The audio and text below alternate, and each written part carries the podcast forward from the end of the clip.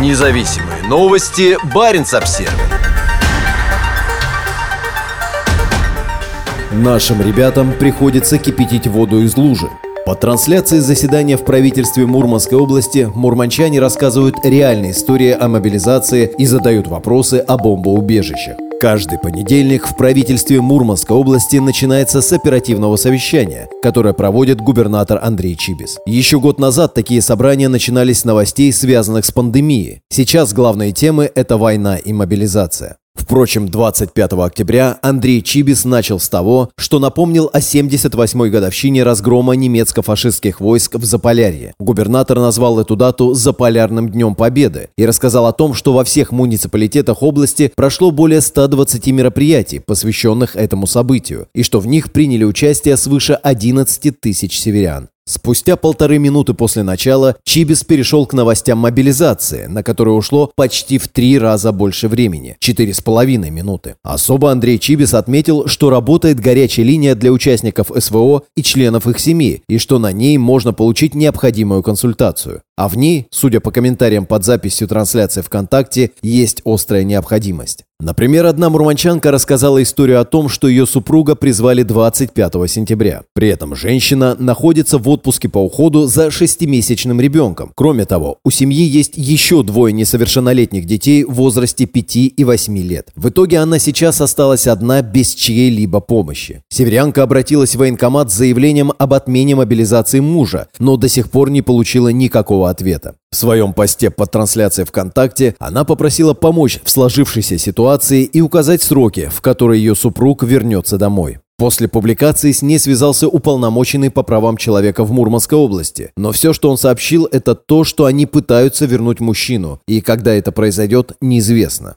Еще одна женщина поведала о том, что ее мужа мобилизовали 29 сентября, после чего отправили в учебное подразделение в поселок Приветнинское в Ленинградской области. Перед отправкой она сама купила ему необходимые вещи – спальный мешок, резиновые сапоги, коврик туристический и так далее. 23 октября мужчина позвонил и рассказал, что он находится в Луганской области, а все его вещи где-то потеряны. То есть он остался без всего. На улице уже ночью холодно, а у него нет ни коврика, ни спального мешка. Да что там говорить, у него нет ни трусов запасных, ни носков, ни футболок, пожаловалась женщина. Командиры той части, к которой он сейчас относится, не могут или не хотят помочь в поиске вещей. Также прошу оказать содействие в разбирательстве, почему им там не дают еды и воды. Говорят, что этого просто просто нет. Нашим ребятам приходится кипятить воду из лужи. Реакцию на свою историю женщина почти сразу же получила от представителей оперативного штаба. Они посоветовали направить претензии в Министерство обороны Российской Федерации и указали адрес. Еще мурманчан интересовало, когда вообще в области закончится мобилизация, ведь многие регионы уже отчитались об этом. На это представители оперативного штаба ответили, что призыв граждан на военную службу по мобилизации осуществляется в сроки, которые устанавливаются мобилизационными планами вооруженных сил Российской Федерации. Квоты по численности призываемых из запаса не устанавливаются, соответственно, такой статистики нет. Был также вопрос о бомбоубежищах. Мурманчане интересовались, где их можно найти. Информацией об этом с удовольствием поделились представители администрации Мурманска. Они сообщили, что сведения о защитных сооружениях гражданской обороны являются информацией ограниченного доступа, в связи с чем эта информация не подлежит разглашению. Но горожанам не стоит волноваться. В случае введения военного положения будет осуществляться план эвакуационных мероприятий, согласно которому до граждан будет доводиться информация о дальнейших действиях и мероприятиях мероприятиях по каналам радио, телевидения и по автоматизированной системе оповещения.